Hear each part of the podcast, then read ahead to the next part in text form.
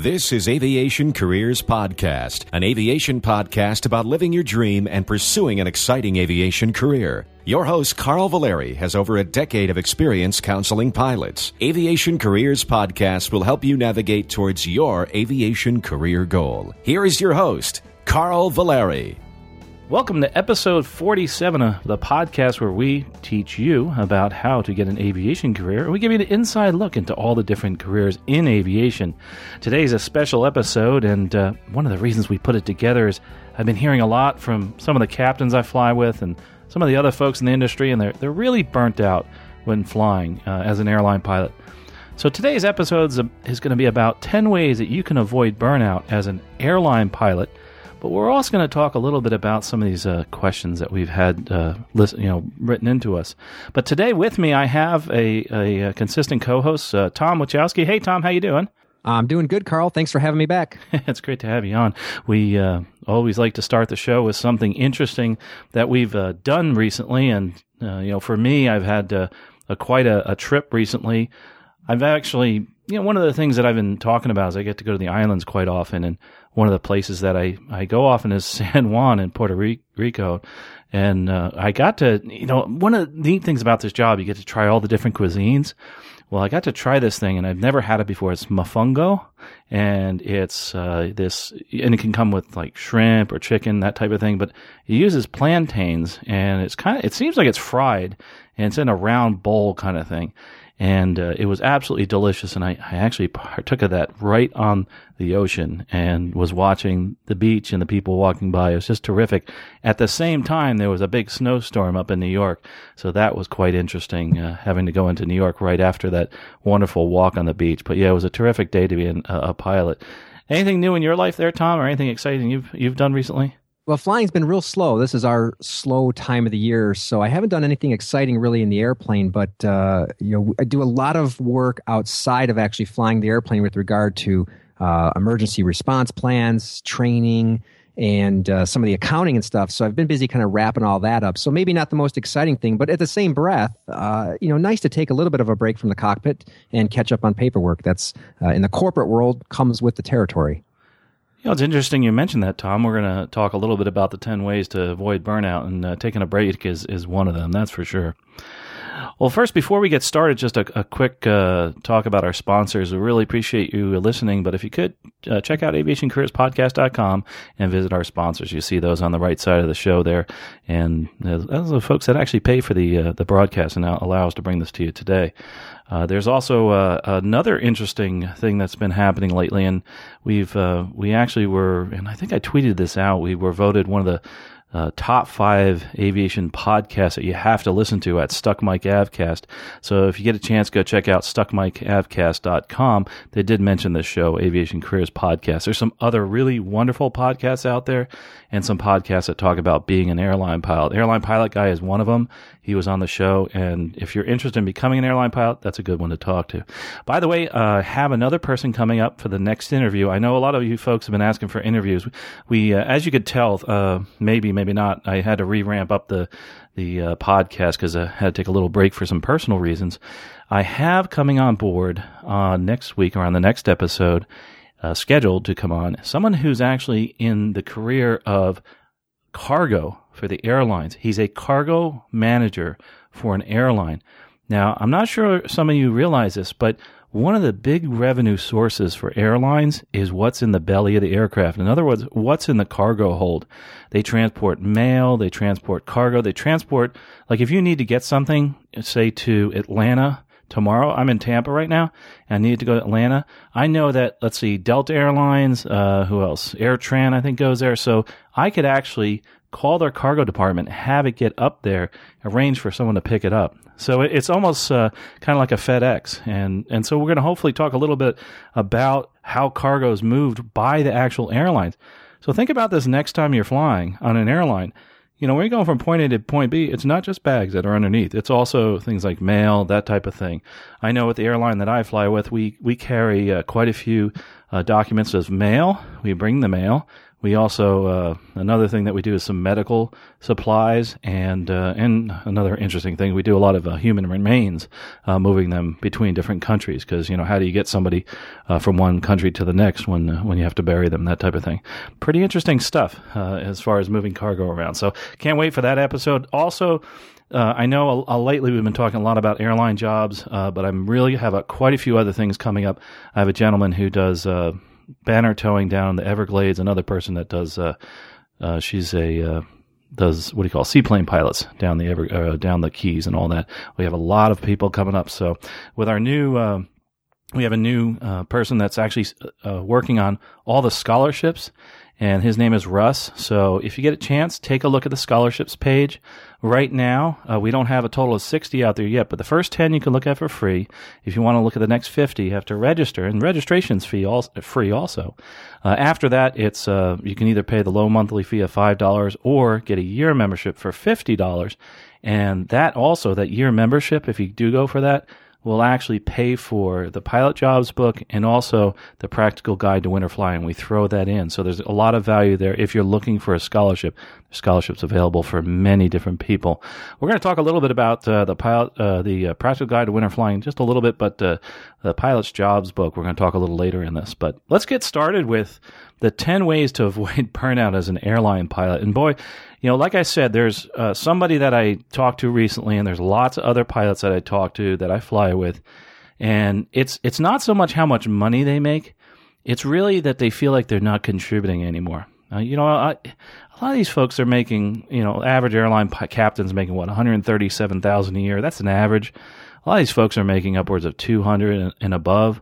And, and you're sitting there thinking, how could these people be burnt out? But see, they, they don't realize the value of what they're doing. So to, you can get burnout in any job, no matter how much money you make. And so we're going to go through a few things to help you. If you're listening, you're an airline pilot to help you so you don't get burnout. Now, another thing I want you to listen to if you're not an airline pilot thinking about this as a job is this might be some insight as to what an airline pilot really does and, and some of the some of the negatives, you know, uh, to the job. So number 1, there are 10 ways to avoid burnout as an airline pilot Go ex- number one, go exploring instead of sitting in the hotel room. I can't tell you how many people I've talked to that are airline pilots that have said to me, you know, I've seen a lot of hotel rooms, but I, I really didn't see anything else in my whole career. Well, that's that's your choice. Uh, I understand you need to get rest, and that's really important.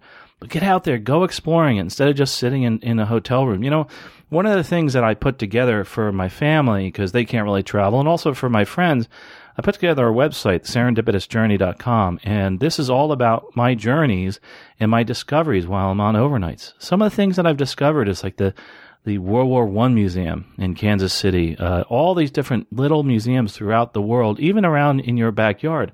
But you're not going to find these unless you go out exploring. And you never know; it might be right around the corner from the hotel you're staying in. There might be some really cool museum or there might be some really neat shop or something like that. Ask the locals, of course, be careful, but uh, you know, find people that know the area and go exploring. Grab a taxi cab, have them run you around. Yeah, and you know, when I was in the airlines, Carl, one of the things that I did uh, to go explore was I went running. And I'll never forget in Lansing, Michigan, I ended up discovering a park. Uh, and so every time I did an overnight in Lansing, I would plan to go running to that park. And it was just a great place. You know, I'd run there and then walk around. I think they had some animals and you were just in nature and it was peaceful and it passed the time really well and got me out of the room. And you know i actually ended up bidding in lansing overnight sometimes just to go to that park in the summer. So if it maybe running is a way to get out and see what's out in the town that you're in that's a great idea is to get out there and run. As a matter of fact, I, I, I tried doing that. I, am not a very good runner. I'm a little bit heavy. So if you can't run and you're, you're in my situation, maybe just start by walking and just get out and walk around. And uh, hey, maybe when I get in better shape, I'll be able to do just like you, start running. I'll get to go further. You bring up a good point, though. Walking, I mean, if you, a lot of the research on health says walking has just as many, if not sometimes more benefits than running uh, because it's not so stressful on the joints. Right, right. So, oh, so that's good. i am I'm, I'm less stressed then. That's good. I, yeah. I, am happy for that. But no, that's one of my goals. I do want to start running. I see people and talk to people that run on overnights, and they just absolutely love it because of the fact that they get to see so much more by running. Running on the beach. I mean, you know, I get to go a lot of Caribbean countries. I, uh, I did a little bit of running on the beach, which isn't too hard on my joints, and boy, that's a lot of fun too. So that's number one, go exploring instead of sitting in the hotel room. Number two, get a hobby. Now, this sounds funny, but a lot of folks that are into aviation, aviation is all encompassing. It's everything they do in life. And some of you listening probably think that's true about me.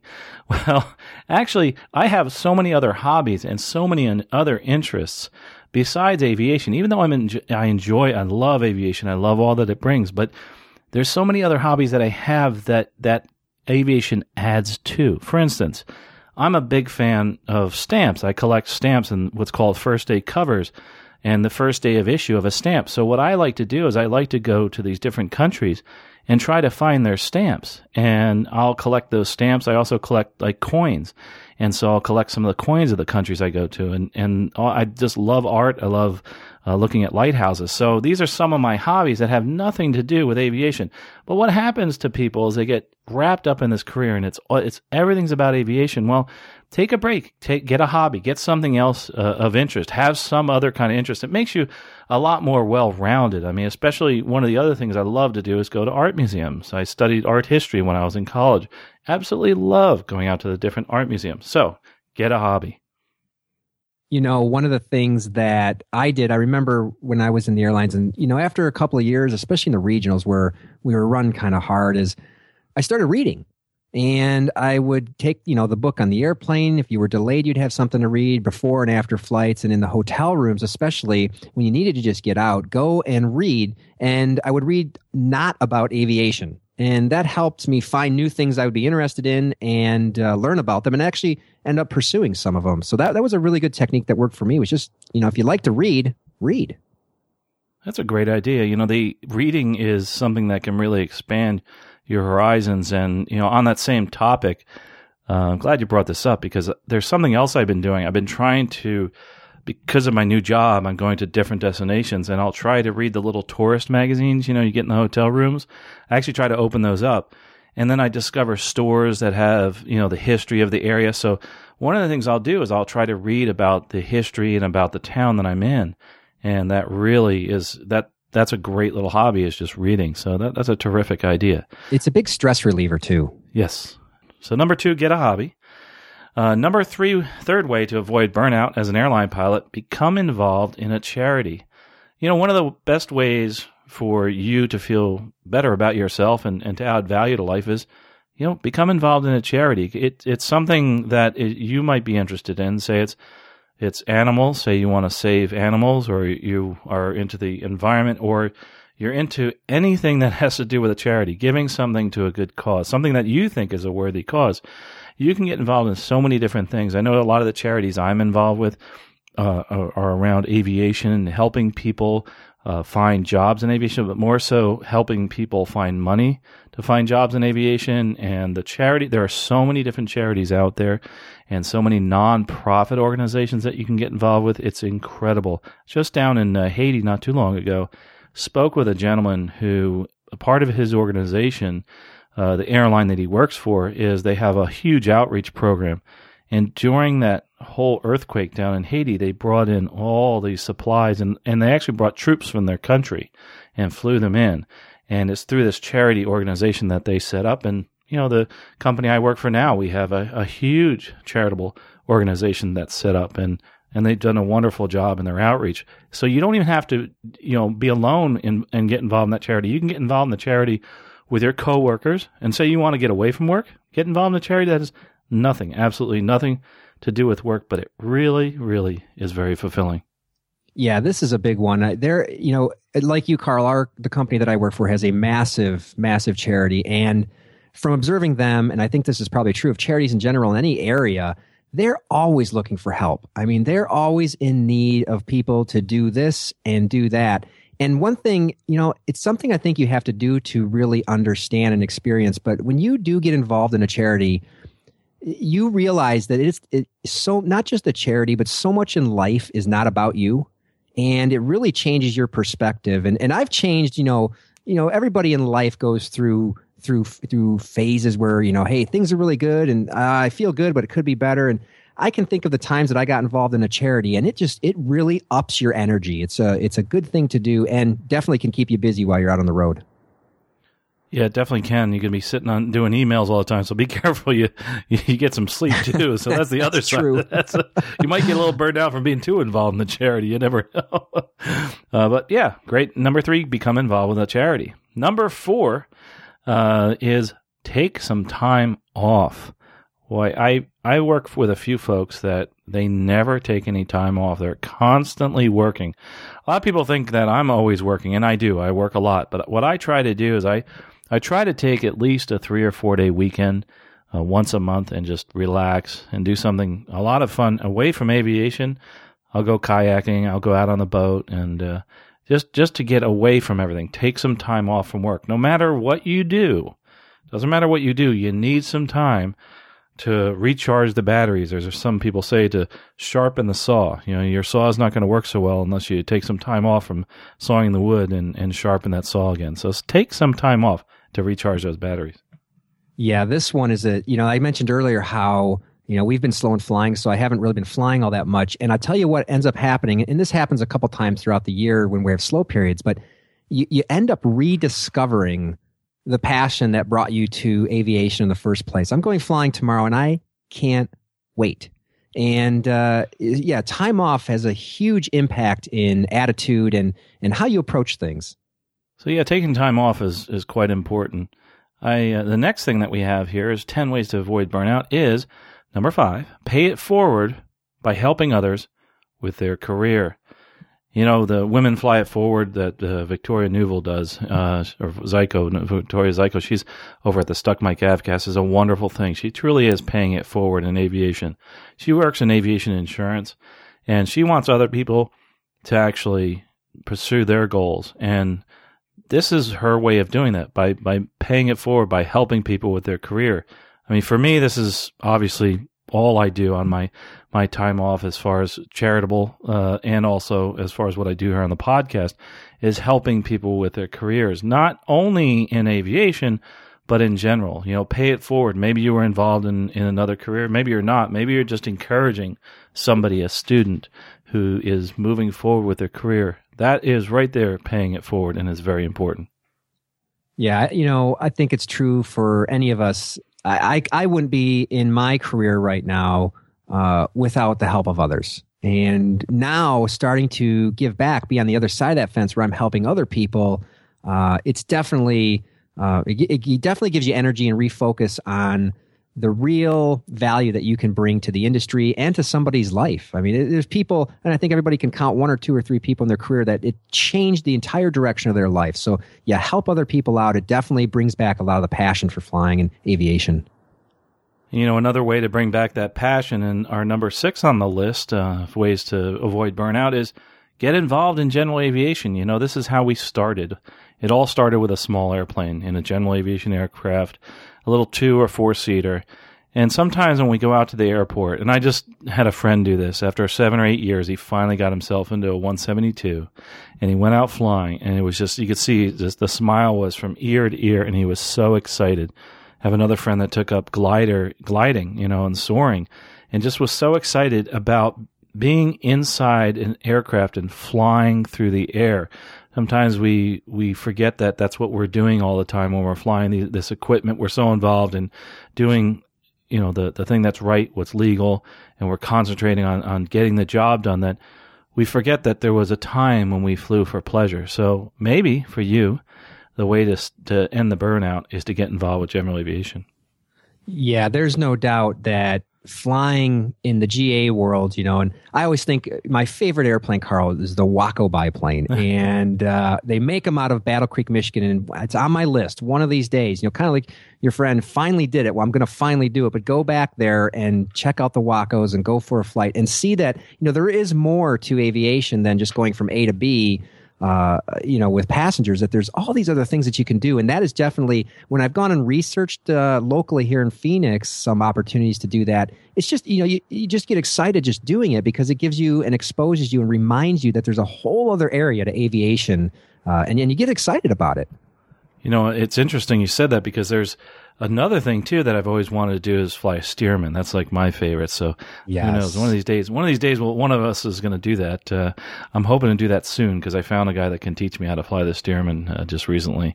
Pretty awesome stuff. But the the Waco is just awesome. The Waco is awesome.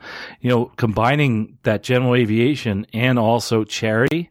Another thing you can get involved with is pet rescue. There's an organization called Pilots and Paws. As a matter of fact, I'll I'll leave that in the show notes. So here you are. You can get involved in general aviation. You can use a skill that you have, and you can do something good by transporting pets from point A to point B. There's a whole network of moving people around. There's other organizations that help move patients and cancer patients and things like that using general aviation aircraft.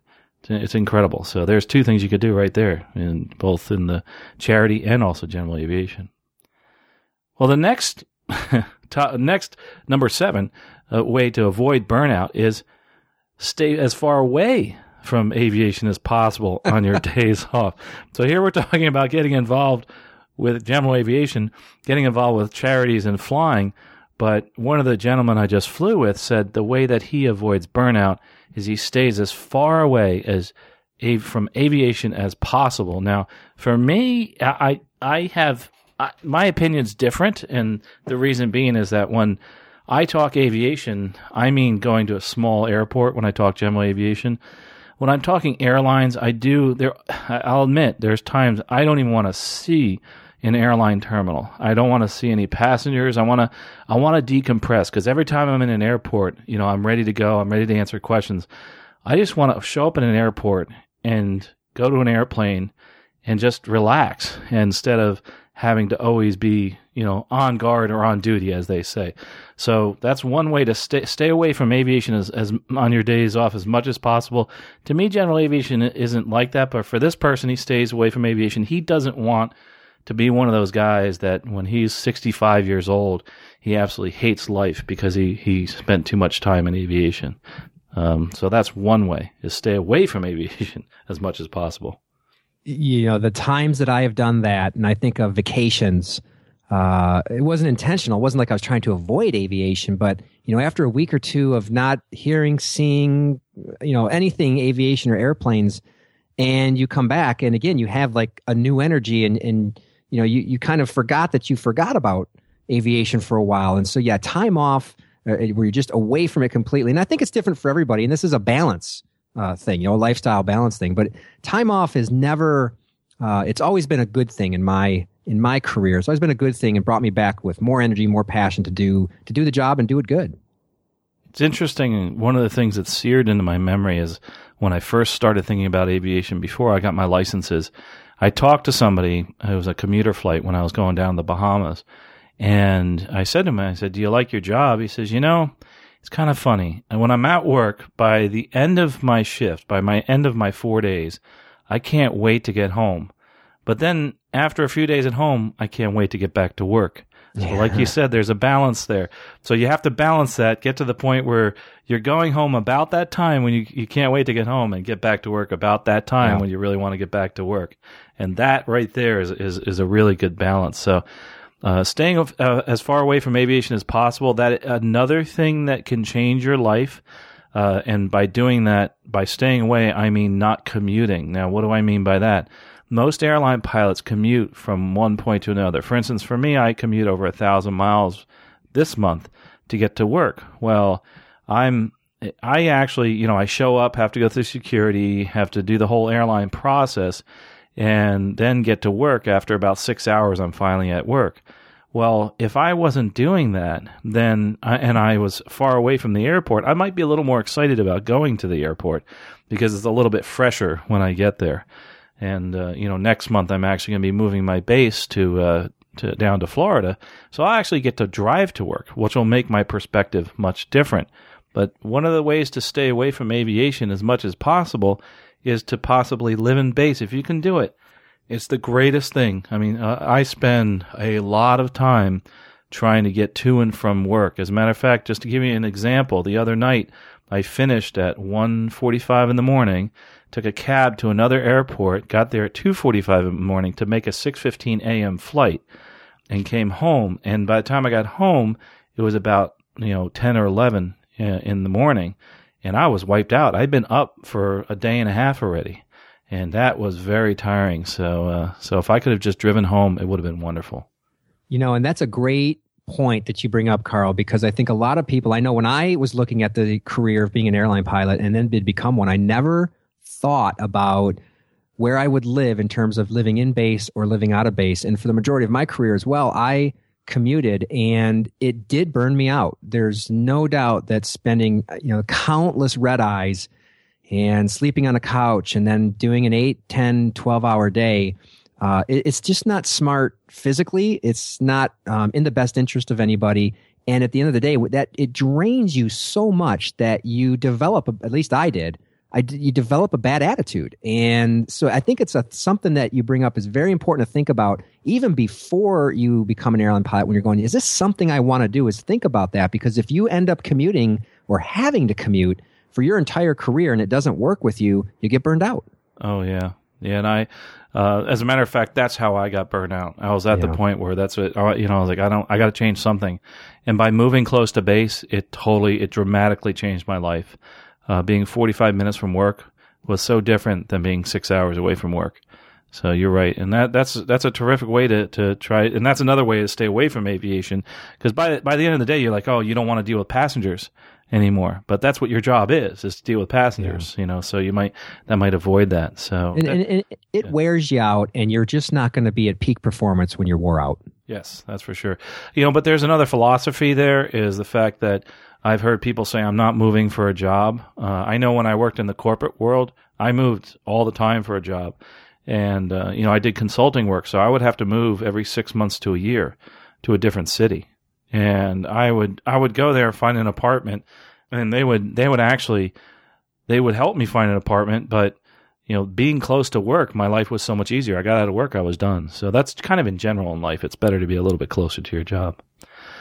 So the other uh, way to to not uh, become burnout as an airline pilot, another way is to to look back at your passengers and remind yourself, you know, how important your job is. A lot of times when we're sitting up front, and I heard this from a gentleman the other day, he says, anything that ha- happens behind the cockpit door has nothing to do with me. I was like, wow, um, you just become very disconnected from your job because you're carrying passengers, and those people behind you are actually uh, the people that are paying your salary. So you have to be really in tune with that but no, you, you really need to sometimes look behind you and, and, and see, you know, the person in 5A who's with their child and look at the, the elderly people you're taking to Florida to the snowbirds and the people that you're rejoining with their families and realize how important your job is. Because a lot of times when you do get burnt out, you start getting sloppy. And what you need to do is realize, you know, that person in the back there, they think that you're doing the best job you can every time you fly and, and you do owe it to your passengers. So make sure you look back every so often when you go through the, the terminal, look around. I do this a lot as I look around and look at people, remind myself who I'm carrying and, and realizing that our cargo truly is precious. We're bringing people from point A to point B. If you want to go out and, and do things, you know, that are risky, do that on your own time. Uh, but one way to realize how important your job really is to realize that that person behind you is relying on you, not for the everyday stuff, you know, maybe to help you get to your destination quicker, but the times when something goes wrong, that's when they're relying on you. Sometimes they don't even realize something's going on, but you're fixing it and you're making that, that actual flight continue on in a safe manner without them even knowing about that and letting them continue to sip their soda or sip their coffee. Yeah, you, that's such a true point that you bring up, Carl. Is that it's it's. I remember when I realized in a, when I was an airline pilot, I realized that I was I was not flying people from A to B, and and I think I I can remember this. It was in I believe it was Buffalo, New York, and I remember when it hit me, and I saw that it was a big family that we were taking and, and it's just kind of fuzzy, so just bear with me here. But we took a big family. When I when I walked off the jetway into the terminal, that family that was on the airplane, and I didn't realize this till we were getting off the plane, but they were meeting their family, and, and this was when they could all go through. You know, they didn't have to be held behind security, so they were all at the gate and they were meeting and hugging. They hadn't seen each other in years, and some had come in from Europe, joined our connecting flight, and and I realized I'm not taking people from A to B. Like I'm connecting people. Like I, you know, there's so much you're not just doing a transportation job there's so much more that you're doing and it's a framing thing and you have to kind of step back and realize what what you know the end goal. You know, you always hear that um, saying you know, people don't buy drills. Uh, people don't want to drill; they want a hole in the wall. You know, right, right. and it's like the same thing. People don't want to, you know, especially today, don't necessarily want to travel from A to B, but they do want to get to their family, or they do want to get to their vacation, or they do want to get to this conference, or whatever it is. And so, it's definitely a way that you frame it. And uh, w- when you can develop a definition for you of what you're doing, it really makes the why so much more powerful. Great. That's a great point. And, you know, that's something that I try to do every day is try to say, hey, why am I doing this? Why am I going to work? And, and why am I putting this effort forward? So I think that's really important to do. You know, which leads into the next uh, way to avoid burnout. And that's number nine to try increase your knowledge about the airplane or the flying environment.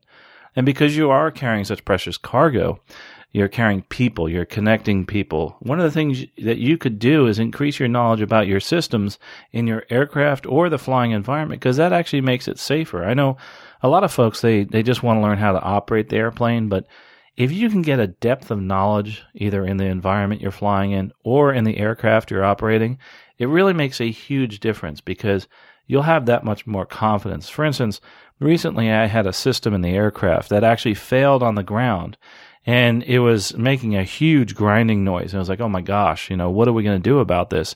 Well, actually, we had the ability to disable it on the ground, and then in flight, the backup system would work. So, yeah, it was a comfort item on the aircraft, but it didn't matter as much. But we were able to, I wasn't able to figure that that system out because I didn't have the knowledge of that system. But the person I was flying with said, "Oh yeah, this is what happens. It turns on at sixteen thousand feet. Don't worry, we just shut it off on the ground. It'll work fine. We'll get out of here." It's like, wow, you know, if I had the knowledge of that system, I would have felt a lot more confident. And if it was something even more important, maybe have added to the safety of the flight. I can't help here, uh, Carl, when you mention this, but think of the Sully Sullenberger uh, flight into the river. And I, I don't know where I heard him say this, or maybe I read it in his book or somewhere. And he said, you know, for years I was making little deposits into an account. And he was talking about, you know, increasing his knowledge and staying current and, you know, being proactive about everything in flying. He was, for years, I was making little deposits into an account. And that day when we hit the geese, uh, I made a huge withdrawal you know, just so applicable because it's easy to get complacent and the airplanes just work so well so often. Uh, it's easy to just skip this, but it's definitely a way that you can dive in and, and um, find a new a new energy and a new passion for for aviation. Airline, corporate, general doesn't matter. And that's for sure. I, I know the last airplane I was in, I had six thousand hours in, so I really knew everything about the systems. The plane I'm in now, I only have about five hundred hours, and I'm looking at the systems and, and something goes wrong. And I was with a, you know, happened the other day and the guy's like, "Oh, just uh, this is all is happening," and I'm like, "Well, hang on, let me look through this." and he's like ten steps ahead of me, and I'm I'm just like, "Okay, I'll do this, I'll do that." I'm running through the checklist, and he's sitting there, twiddling his thumbs, like, "Okay, new guy, let's get this over with." but see, he was at the point where he he had already made those deposits, and I was that yeah. day making a deposit, and it was quite interesting. But that was my deposit for that day. So now that happens, I'll remember it. That's for sure. Number 10 on our list, which is the last one, uh, and this is important, uh, I feel, because this happens a lot to airline pilots, especially once you start making a lot of money as a captain, whether it's a regional or at a major. Number 10, don't let your lifestyle grow into your salary and avoid feeling like you have to go to work to pay the bills. I tell you, I flew with a, I flew with a gentleman the other day, and you know I was in starting salary. I was making hardly anything. This person was was making you know well over a hundred thousand more than I was making per year. And he looks at me and says, you know, you have more money than I do. I was like, what do you mean? He says, I, I have all these bills. He had like $20,000 a month in bills. I was like, wow. And he was working just to pay those bills. I was like, that's incredible.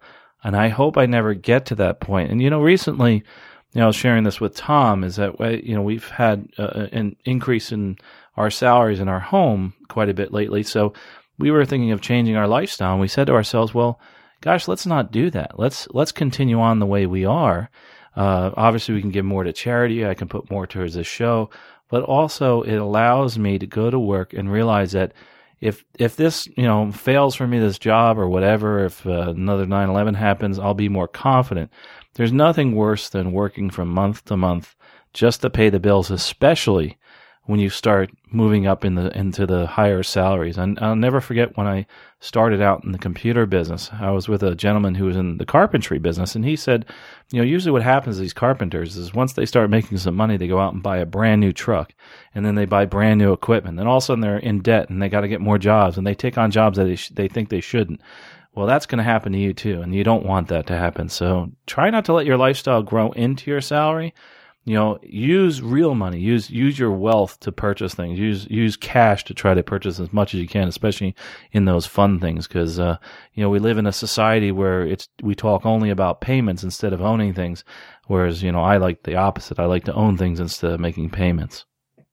Carl, your advice here, I think, applies to not just uh, airline pilots, but anybody in any career, really. I mean, it all comes down probably to what's important to you. And when you keep that in mind, it's easy to direct your spending decisions.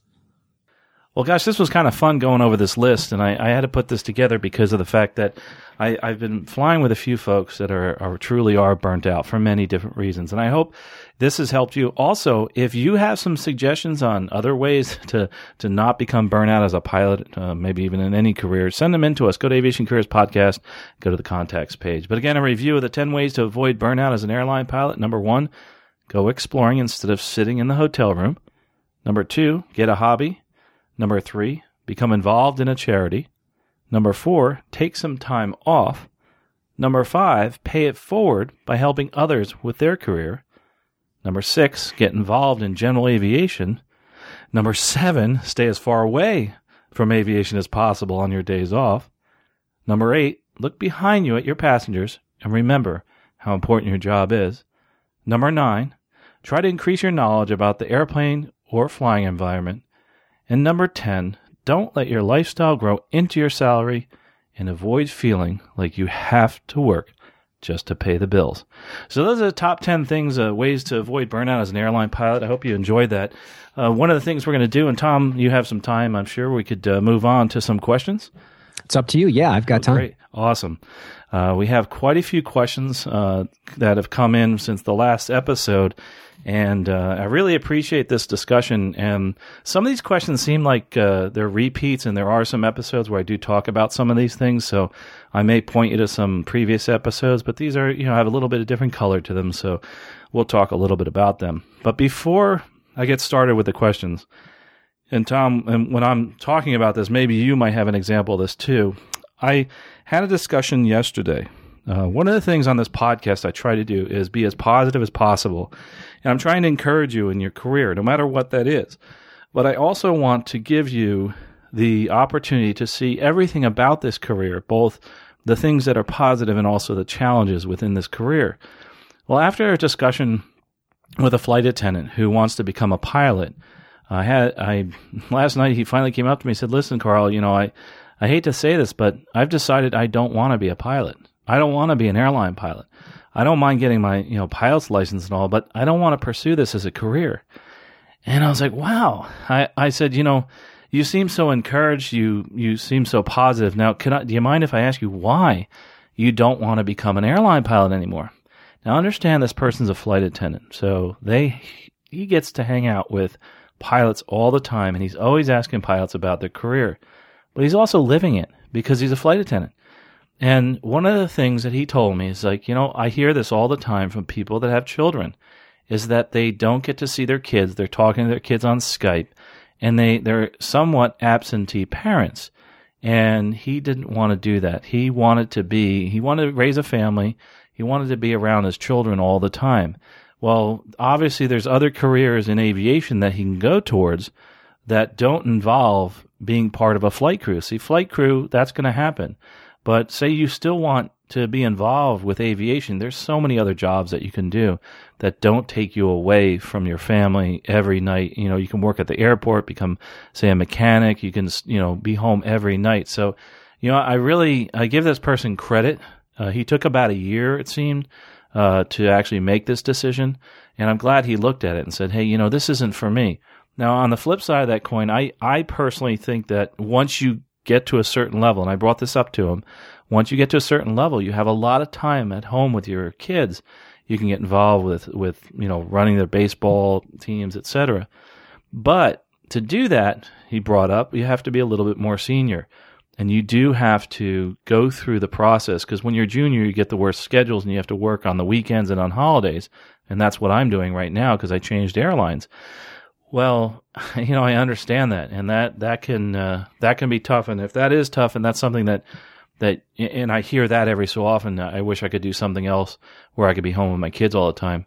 If that's something that's important to you, then then yeah, maybe maybe being a flight crew member isn't for you. But there's other things you can do. You can do banner towing. Uh, you can do some flight instructing on the side, that type of thing, where you don't have to be away. Uh, I I don't know, Tom. I, I feel like I've discouraged somebody and and from becoming an airline pilot, which you know that's that's good. I, I, guess that that I've done that. I've I've um, and people do tell me that is that one of the things they like about the show is I do get, show the positives and negatives. Uh, have you ever had such an experience, Tom? I can't think of one that I've had personally, but I do want to say that you know congratulations to that that person, that flight attendant, for realizing that because I think it's very easy in this career, especially when it's you know you're looking at the romance of it. To it's very easy to not zoom out you know to to not kind of back up and look at the full picture and for him to understand what he wanted and then apply it and apply that test to the career and realize hey this this might not work but i could still fly but maybe this won't be the best career. That i i think that was really smart of him and i'm glad that your show was able to help him realize that well, we don't ever want to discourage anybody from becoming an airline pilot, but if if that's true, then you know, because we obviously have so much uh, passion for aviation and for flying, then then that that's great that he's made that decision. Uh, we'd love to see him stay in aviation because he does like being around airplanes. Uh, again, there's so many different avenues you can go in management, et cetera. As a matter of fact, I have a, a station manager that I'm going to have on the show uh, coming up in the future, and here's a gentleman who's uh, always been at home his whole life, and he's been working at the airport. He's been home every night to see his kids. And that was one of the reasons he decided not to become a pilot also. He's been doing that for 35 years. So I can't wait to have him on the show. So, so I, I look forward to more feedback from that individual. Uh, he knows I'm going to mention him on the, on the show tonight and uh, see where he goes in his career. Just kind of curious if he stays in the aviation. Well, moving on to some of our questions, our Q and A here. Uh, again, I appreciate all the questions. If you want to write in, go to aviationcareerspodcast.com slash contact. Uh, and you can actually write in a question. We'll try not to use your name. If you want us to use a name, we will. And uh, give us the question. You can be as specific as possible. We'll try to make uh, it as generic as possible when we answer it here and give a little bit of background so we can get some color to it. Uh, the other thing too, if you could do, is I always ask people what's the one step they've taken this week, this month towards their aviation career goal. Uh, maybe write in and, and, give us an idea what that is. Send pictures too. I love uh, sharing pictures. I may even start sharing some of those on uh, on the Facebook page. Uh, I think you can do that too. I forget how to do that, but you can you can stick it on my wall, post a, a photo on on the wall on the Facebook page to share. You know, one the one step you've made. Maybe it's uh, reading a chapter, taking your CFI. For me, for instance, uh, today I just started my CFI renewal, so that's my one step towards uh, my career goal and uh, of continuing to to be able to teach. so, so that's one thing that I've done. So I'll share that with you. Uh, but first question actually is a follow on from the last episode in episode 46 where we had a military pilot on. Steve Molos is a person that helps me a lot uh, with military questions, and he's been in the military. He also uh, was a committee member on a committee I was on uh, helping people on leaves of absence. He did all the military leaves of absence. And the person wrote in and was wondering if 1800 hours at 1800 hours, that was that was not enough time to start applying to the airlines, especially to the majors, and uh, he, he, wanted to know if he should uh, continue to apply. I or to apply at all, maybe continue his uh, his current career in the in aviation with the military. Steve wrote in, and let, let me give you Steve's answer to this. Steve's reply is no, there's no reason he shouldn't apply. I would tell him to get his resume in with the legacy slash majors, and he can continue doing his time in the military until they call him. By the time he interviews and gets hired, he'll be close to getting out of the military. In addition, he can give the airlines that hire him an availability date that reflects the date he separates or retires. So that's important.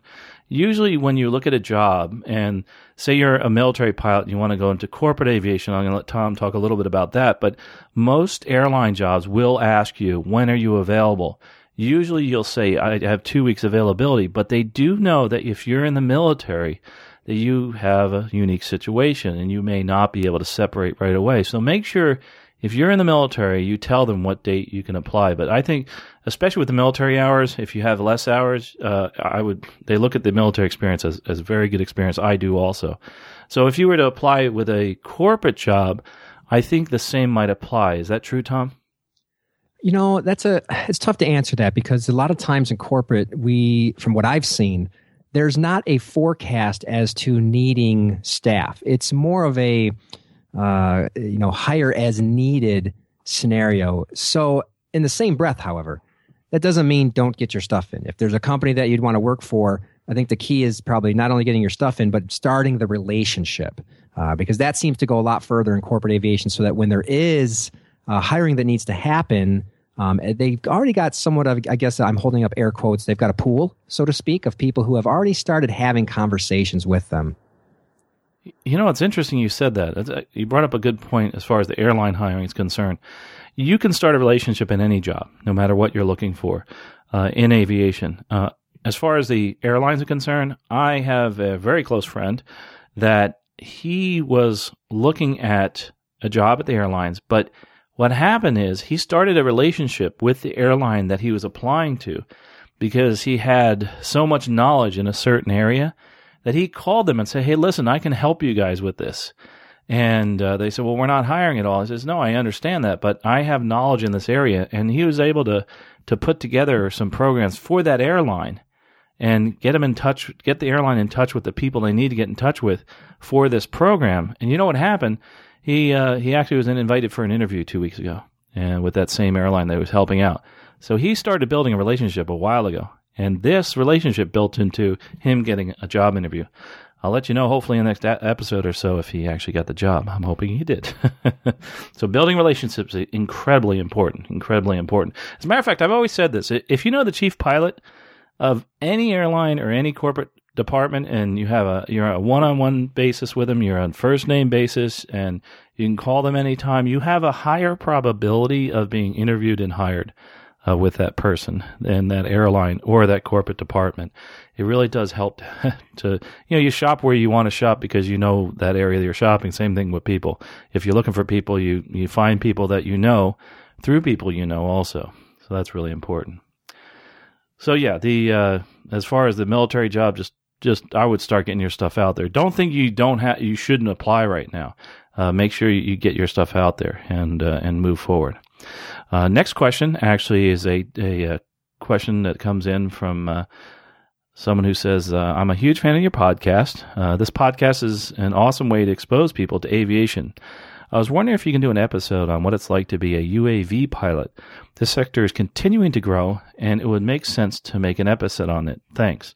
Uh, you know, thanks for that question. I did have someone lined up, but they weren't able to do the interview, and uh, uh, we I actually have somebody else in mind. I the one the one issue I'm having a little bit with the people I'm going towards. I'm going to kind of change who I'm going towards. Is I've been working with some of the folks in the military, and um, they're on certain missions, and usually these missions are top secret, and they wind up leaving, and it's like, hey, where'd you go? I says, oh man, I had to go to wherever, and and I just got back. I was like, oh darn. Uh, so a lot of times they're involved in these things where they can't tell anybody where they're going, that type of thing. So it's a little bit tougher. I do have one person and this is interesting. He got involved with UAVs or, or unmanned aircraft systems on the on another side of the house. He actually is into aviation photography, and he is the person that's in charge of making sure that all the photographs come out properly. It's pretty cool. Some of the stuff he's described uh, when they they can actually go out and and they have like a a you know line of scrimmage view, if you want to put it that way, since we just had the Super Bowl. He, was right on on the line, and he's looking at the troops actually fighting, and also he was able to find people that were you know hiding in the woods or hiding behind a fence or a wall and tell other troops where they were so that they wouldn't get hurt. And I thought that was pretty darn cool. So I'm hopefully going to have maybe him on on the podcast too about what he does uh, as a military pilot with UAVs and uh, also in uh, photography because he's also on the side.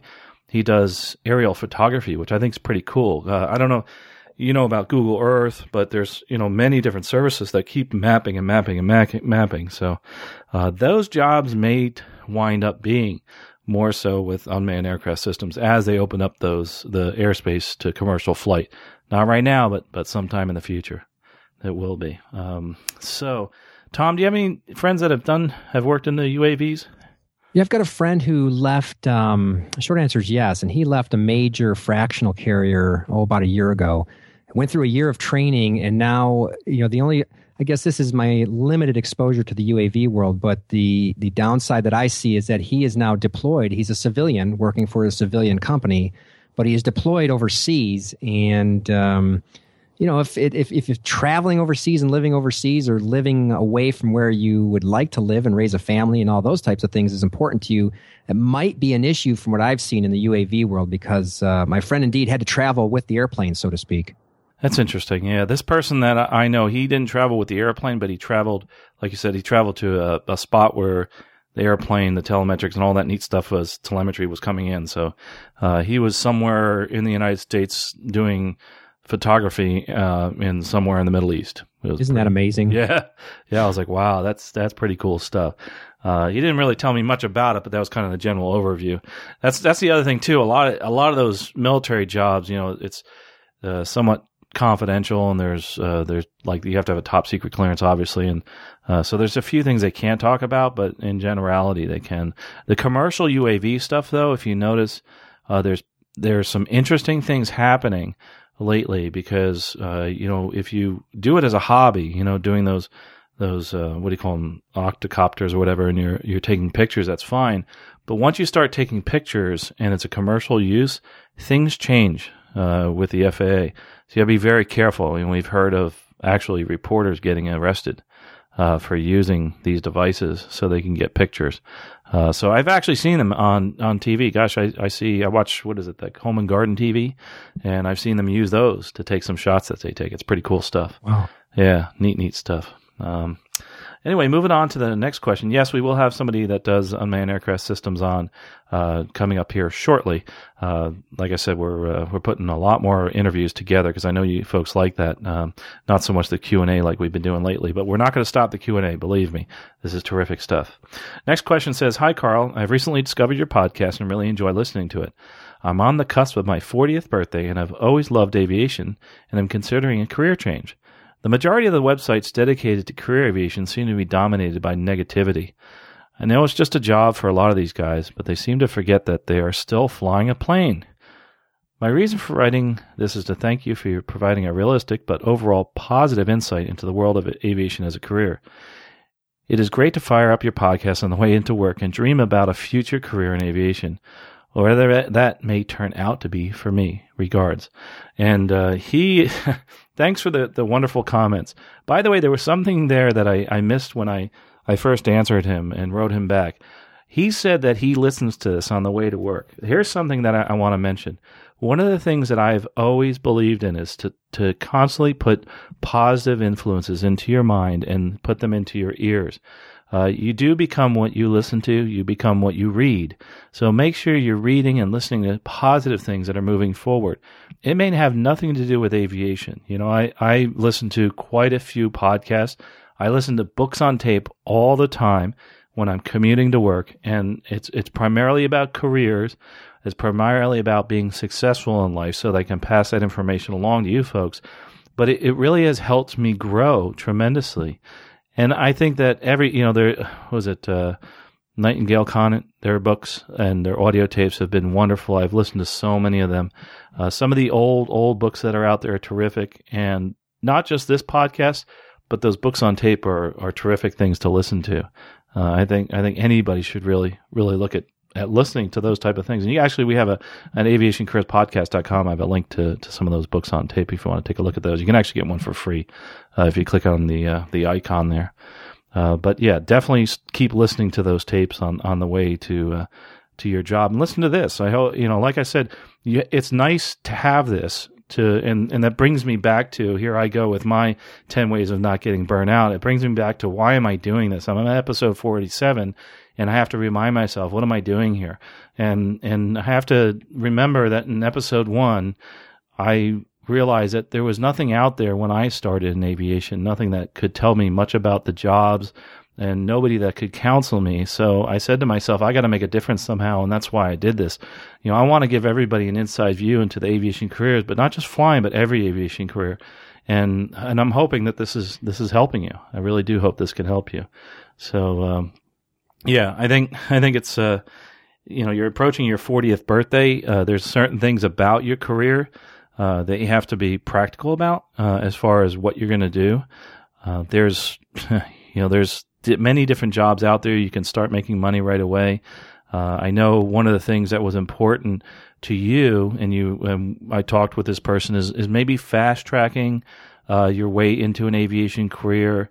Uh, you want you had to set a goal for making up to sixty thousand dollars a year. So let me share some stats with you, and then I'm gonna let Tom talk a little bit about this. But um, as far as should you fast track to your career, you have the support of your spouse, you have a family, um, but you you really want to do this. That is what I did.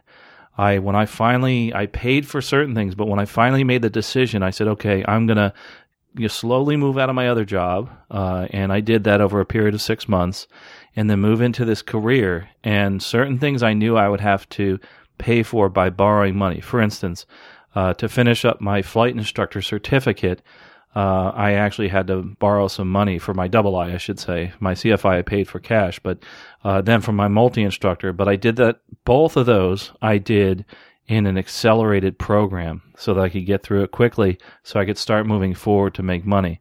So yeah, I'm a big fan. Um, there, there's few things that I'm a real fan of borrowing money for. One of them is in education that will bring you forward to actually making some money and uh, just in general. Tom, do you, do you, have any comments on that before I get into some of the, the, the dollars and cents? No, I, I, don't really have anything to add there. I mean, for him, it's really going to come down to probably, you know, putting a timeline and setting some goals and seeing if that's realistic with his, you know, if he has a family and those types of things. Yeah, and you know, I, I said this. I said, as far as the goal, I, and that was a, one of the things I'll, I'll commend you for is you, you set a goal for making, say, $60,000 a year. And most people don't do that. And I didn't do that. And then finally, when I did, I made it. It's kind of interesting. I never had that goal. So if you're not shooting at a target, you're going to miss the target because you're not shooting at it. So Very once true. I made that, I set up that target, I, I, made it to where I wanted to go. You know, mine was I wanted to make, you know, $45,000 by a certain number of years. And I finally did that. But so let, us look at that sixty thousand dollars. Let's let's take that number here, and let's look at look at some numbers as far as uh, airline and commercial pilot jobs. And by the way, I'm going to put these links at the bottom of the of the uh, episode 47. This is from the Bureau of Labor Statistics, so these are numbers that I'm getting off their website. As far as airlines and commercial pilots, you know, they talk about the median annual wages. Remember, median is the is the person in the middle. middle. We're talking like $114,000 a year for all airline pilots. Uh, for just commercial pilots alone, uh, not the airline and the commercial pilots, we're talking about $73,000 as a median. Uh, and, you know, if you look at it compared to all occupations in the United States, all occupations are 34,000. Now let's get a little more granular with all these numbers.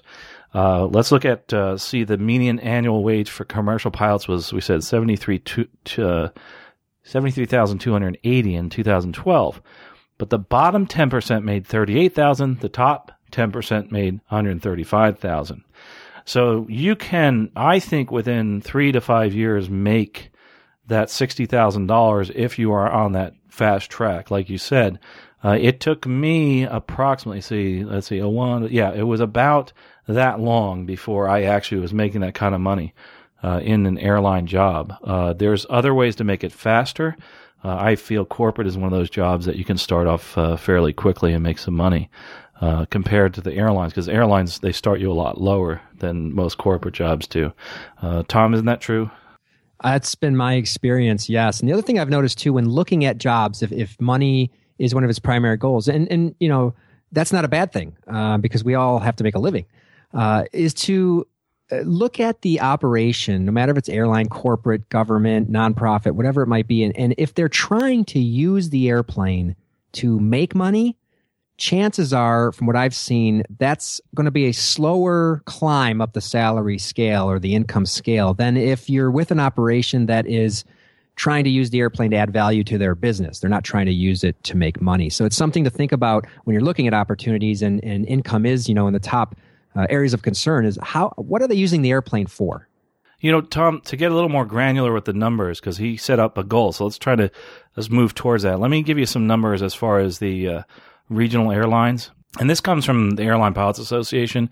Uh, they actually have earnings in the beginning uh, as low around 20,000. 20, 25,000. That's not much when you start out with a, a regional airline. Uh, that wages increase fairly rapidly and fairly quickly. Um, but the average airline captain at a regional, I think these are 2012 numbers if I'm correct, you're looking at the average of $55,000 per year. The average captain at a regional, $55,000 per year. The average at a major is 135, as we mentioned.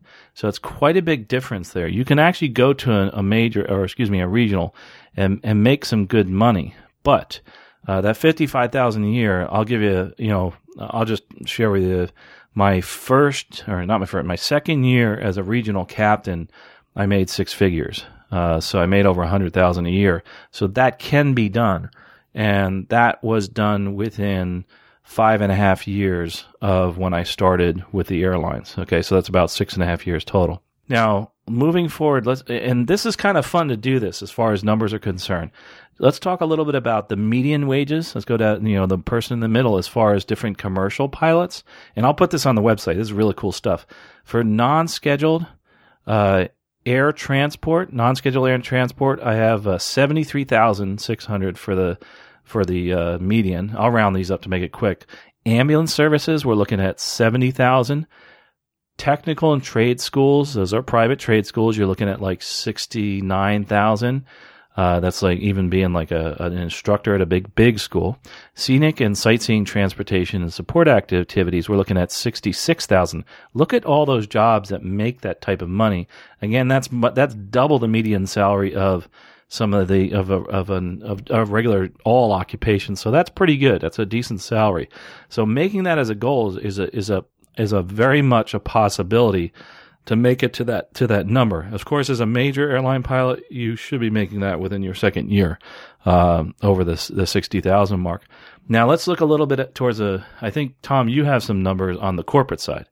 Yeah, on the corporate side, and uh, these are published by NBAA, which is basically the um, industry trade group in the corporate world. But the the sixty thousand and up number really starts in the mid-sized jets. You know, Hawkers, uh, Lear 40s, uh, some of the larger citations, and that you know you can get into those starting around the sixty to seventy number as a first officer and uh, and then go up all the way, obviously, to what you fly, uh, Carl, and the Boeing's and the Airbus and those things uh, approach a hundred thousand as uh, a right seat as a first officer. Of course, on the captain side for the mid-size, usually starting around the seventies, and uh, on the smaller and the mid-size jets, and then for the heavy.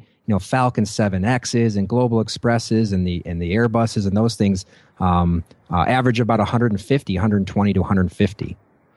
Yeah, and that's that's those are pretty good numbers. They're somewhat comparable to the airlines as you're looking at the bigger the plane. So the bigger the plane, we can say the the more money you're going to make. Yeah, that type of thing. This is actually kind of fun. I look at I like putting numbers to this. I, I'm so glad that you wrote in and and put a number to what it is you want to do and how much money you need to make because I, I think uh, it's not all about the money. But paying the bills is all about the money. And you need to know how many bills you have and how much money you need to make to pay those bills. So that's that's very important. Uh, there's needs and there's wants. Um, you know, I want to make a million dollars a year, uh, but uh, do I need that much to survive? No, I definitely don't. Uh, but to have, you know, my house in Maui and then another one in the Bahamas, I'm going to need to make that kind of money. So there's the wants, there's the differences.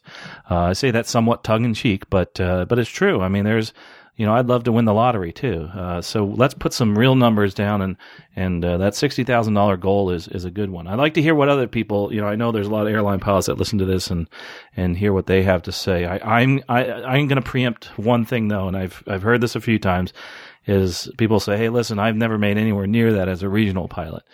Uh, some of the folks got caught in this this whole slowdown in the economy, and there's a lot of first officers out there that never made it to captain. But I'll tell you what, a lot of those people I'm listening to, they're also going to the majors and flying the Airbuses and flying the 737s and flying the the heavy metal. So you know you're you know they're they're they're making a lot more money so it does turn out to be the same in a similar amount of time this one's a little more protracted possibly uh, i usually always tell people give yourself five years give yourself up to 10 years possibly uh, and and just keep a lot of money in the bank this is one of those careers you need to do that that's for sure uh, so Tom, thanks for those numbers. Hey Tom, if you could send me the link, we'll we'll put that link on our on the website here.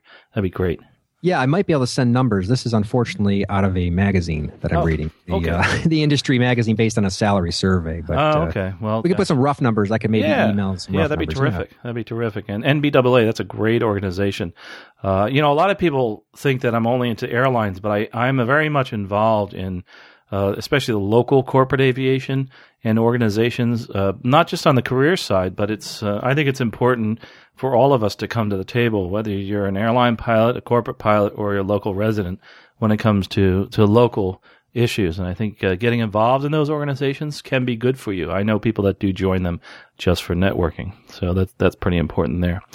Um, anyway, moving on to the next question. It says, uh, Hello, I'd like to have an idea if I can still pursue a career in aviation as a pi- as a pilot. This person is 51 years old and uh, looks forward to discussing this with him. And of course, you can. I mean, you uh, you can pursue a career no matter what your age is. But of course, with an airline, you're looking at retirement at 65,000 or she's, she's 65. Now we're talking salary so much. I'm at thousand dollars. 65 years old. Uh, so you know, never give up on that flying job. But uh, but look up you know, maybe you want to look at banner towing. There's many other jobs out there. You did mention that you wanted to know some things about corporate jobs. We uh, had a, a long discussion with this person over the internet, and uh, we looked at uh, corporate jobs and, and things that we've done in the past with this this podcast. So let me just mention those real quickly, and then I'll, I'll let Tom answer some of this. But there's we had a couple episodes. Uh, episode 33 was with Chris Thren, and he flew the world as, as a corporate pilot. He's now an airline pilot, but he actually did a lot of the hiring for the corporation he worked for, and he talks a lot about how to get hired at that corporation, uh, or at corporations in general, and what he looks for when he's interviewing people. Uh, and also another episode we did uh, way back is talking about you know what business and private aviation actually is and uh, I actually interviewed you, Tom, on that episode, episode 14. But there's some Yeah. really good information to get out of that. Uh, so that that's really important to to actually look towards all those different things that are out there. The other thing too is um, you'll hear a lot of people say, "Yeah, it's too late." Um, I think it's it's like anything else. You know, say you want to become a dentist at the age of 50, uh, it's going to be uh, fairly difficult because of the fact that you um, you know, you have to go to school and you have to get a lot of schooling and then you have to go and do, you know, some practice and then you get your practice up and running. So it's going to take a while. Say you're, say you're looking at the opposite. Um, and I'll let, you know, Tom answer this one too. So I guess there's two questions Tom's going to answer. 51, are you too old? And number two is say say you are somebody who's in a profession that makes really good money. Let's pretend you're a dentist, and uh, or some kind of doctor, and you're making really good money. And then you see your friends that are corporate pilots, and they're making really good money, and they you think that you're going to make that same kind of salary. Uh, you you see your friends that are making just as much as you are. Well, it took them a long time to get there, so you have to you have to think about that. Is don't don't give up your day day job right away. Really look at it and, and plan it out, just like the person that wrote in and said, I want to know how long it's going to take me to get to making $60,000 a year. I think that's a great question you should ask yourself. You need to ask yourself how long it's going to take to get to 200,000 a year. That's a different story. And, and I, I know in the airline world, you're looking at, you know, a captain, a somewhat senior captain at a major airline normally. And you could also be, you know, a, a first officer and make that kind of money, but on, on a larger aircraft, it might take you up to 15 years to get to that point. So, Tom, those two questions, you know, 51, is he too old? Maybe to even look at the corporate uh, world and, you know, say you're a professional and you want to change careers. Is that, is that an idea? Well, you know, it, I guess it depends. What is his de- definition of pursuing a career? Because at 51, I think you're you're spot on, Carl. Where maybe that's not going to be a viable path to the left seat of a triple seven, making you know a quarter million dollars. But if that definition of a career for him is simply getting up in the sky and giving back and making contributions, I, I see, and, and the amount of wisdom that somebody at 51 year old, 51 years old has, that that you know I can see it applying to aviation so many ways in decision making and thought processes. What about a career teaching? I mean, we need this industry is desperate right now for qualified, experienced, not just in the airplane but in life uh, educators. And so, what does that career look like when he says, "I'm 51 and you know, wondering if I can still pursue a career?" I, th- I think we got to figure out what is that first to answer yes or no or maybe. And so, addressing, you know, should we move into a different career if we're already in a highly compensated career? Again, I think that goes back to, and this is, it always, I always feel like I'm giving the same blanket advice, but it, it applies. Is is what do you want? You know, do you want what do you want your lifestyle to look like? Uh, what things are important to you? What things are not important to you? And and applying those filters, those tests to the new path that you're looking at. I, I think it's just there's no easy answer for this. No, no, there isn't, and that person has to define that. Um, you know, it's interesting. They, you know, you look at, like you said, with the instructors. There's so many instructors that are leaving for the airlines right now. As a matter of fact, someone wrote in, I didn't put this in the show, but uh, had you know wanted to add you know things you should not do during this during this pilot shortage. He wanted to add one where you know don't leave your your instru- your uh, students in a lurch. In other words, you're, you're just going to take off and become an, an airline pilot. Make sure there's some succession in your instructing. You know, and that's where being an instructor, being someone that's going to be around, might be an avenue to pursue because I know there's a lot of old instructors at that airport that get tons of jobs and get lots of work and they don't they turn down stuff all the time and they're making good money because of the fact that they're going to be around. You know, during any type of pilot shortage when there's a big hiring boom, you see that. So that's another avenue to look at there. I think that's a definitely a possibility. As far as, you know, other questions, if you could please send me more questions on the aviationcareerspodcast.com slash contact. I'll try not to use your name, but uh, let me give me a little background about you and, and we'll just describe your situation. Uh, if you want us to use your name, we will. Uh, also, uh, if you could send in some information about uh, things that you're doing, your next step in your towards your aviation career goal. Well, Tom, I appreciate you coming on and helping out with those questions. Yeah, it's a lot of fun. I always enjoy it, Carl. Thanks for having me. Yeah, and you know, one of the tools that I think that uh, you've put together is really great, and uh, some of the folks here that ask about how do I get to a corporate job, I think there's one great way to do that. I've heard that a, a few times here is, you know, there's there's a tool that you've put together called the Pilot Jobs Book, and and I think I think it's it's great. I know there's there's some success stories out there, and that's available actually on our website with the annual membership. But just tell us a little bit about the Pilot Jobs book uh, and give us a refresher as to what it is. Well, you know, the challenge I think for people who are trying to pursue a career in a job and a specific position is getting noticed. You know, how do you get noticed? How do you stand out among all the competition and all the people that are, you know, probably is, is in my career in every case, every job I applied for, they were more qualified. How do you make yourself visible amongst all that noise? And so that's why you know, I created, I used the pilot jobs book technique for, for years. I got every position uh, that I've had in my career underqualified. Um, but I used that to get noticed and to get in front of the right people uh, to at least have a shot at the job. So that's what the tool does. I've had great success with it personally. Um, I know other people who have used it and have had have had success getting noticed. So they have the opportunity to go in there and kind of tell their story and see if there's a fit. Well, there's uh, it's an easy way to go look at it. By the way, if you just go to the Pilot Jobs book on on the website Aviation Careers Podcast, there's a free video there, and you can take a look at it. Um, if you want to go out and purchase it, it's right out there. You can purchase it straight off, or if you want to become an annual member, you get that uh, Pilot Jobs book plus the Practical Guide to Winter Flying. Now, the membership that I've set up one of the main reasons was to help people that were looking for scholarships, and I wanted to make this really affordable. So if you're looking for scholarships and uh, you don't have much money, one way to get your foot wet is I have a uh, well, I have a five dollar uh, membership, which is just for a month, and you can look at all the scholarships that we have out there. But right now, if you just want to look at the first 60 scholarships, I, I encourage you just to sign up as a, a free member. Look at the, the, first 10 are free. They're out there on the scholarships page. Then after that, the next 50, you actually have to sign up as a registered member, and being a registered member is free. So now you have 60 of those scholarships. You may find the one you need just through that free membership.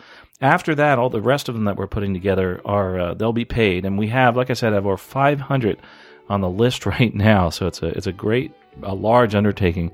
Uh, it's been wonderful to have Russ, he's our, our, new scholarships administrator, helping me out with this. So he's doing a bang up job. And, and we one of the differences between what we have and what all the other websites have, they just have links at the other websites. We actually go through every single one and we verify each scholarship and we keep them up to date on this directory. So it'll constantly be changing. We're constantly uh, adding scholarships to that. So that's one way that you know we kind of give back to the community. Well, guys, you know I I really appreciate your listening today. Think about the one thing that you can do to take a step toward your career goal. I hope we've encouraged you to look at this as a career or to make a decision not to make it a career.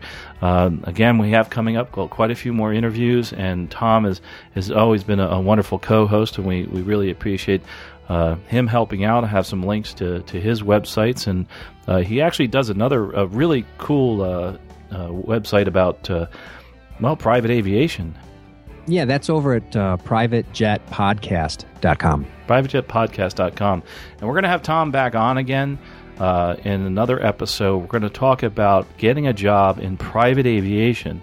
We're going to talk about it from two different aspects because Tom talks about hiring somebody in private aviation, and what is private aviation? It's people that have aircraft that fly themselves around. It may not even be attached to a corporation, uh, but it's it's something that we've had somebody write in and ask about. You know how to get into that, how to hire somebody.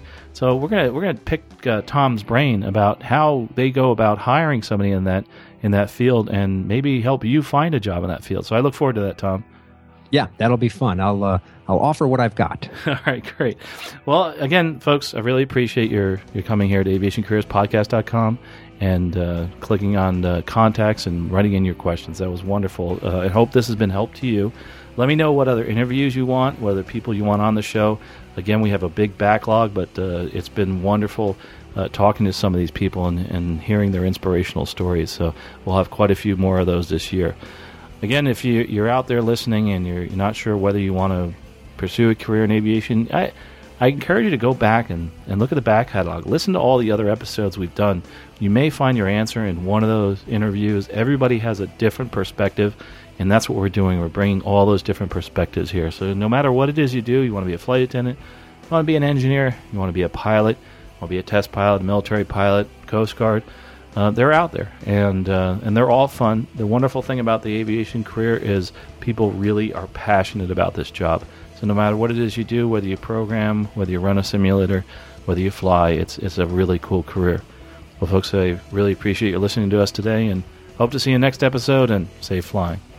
You have been listening to Aviation Careers Podcast, an aviation podcast about living your dream and pursuing an exciting aviation career. This aviation podcast is produced by the Valeri Aviation Corporation. Although hosts or guests may receive compensation for products and services discussed in this podcast, compensation never influences our opinion. Before purchasing any product or service, you should always do your own research. Music by Billy Wheeler. All rights reserved.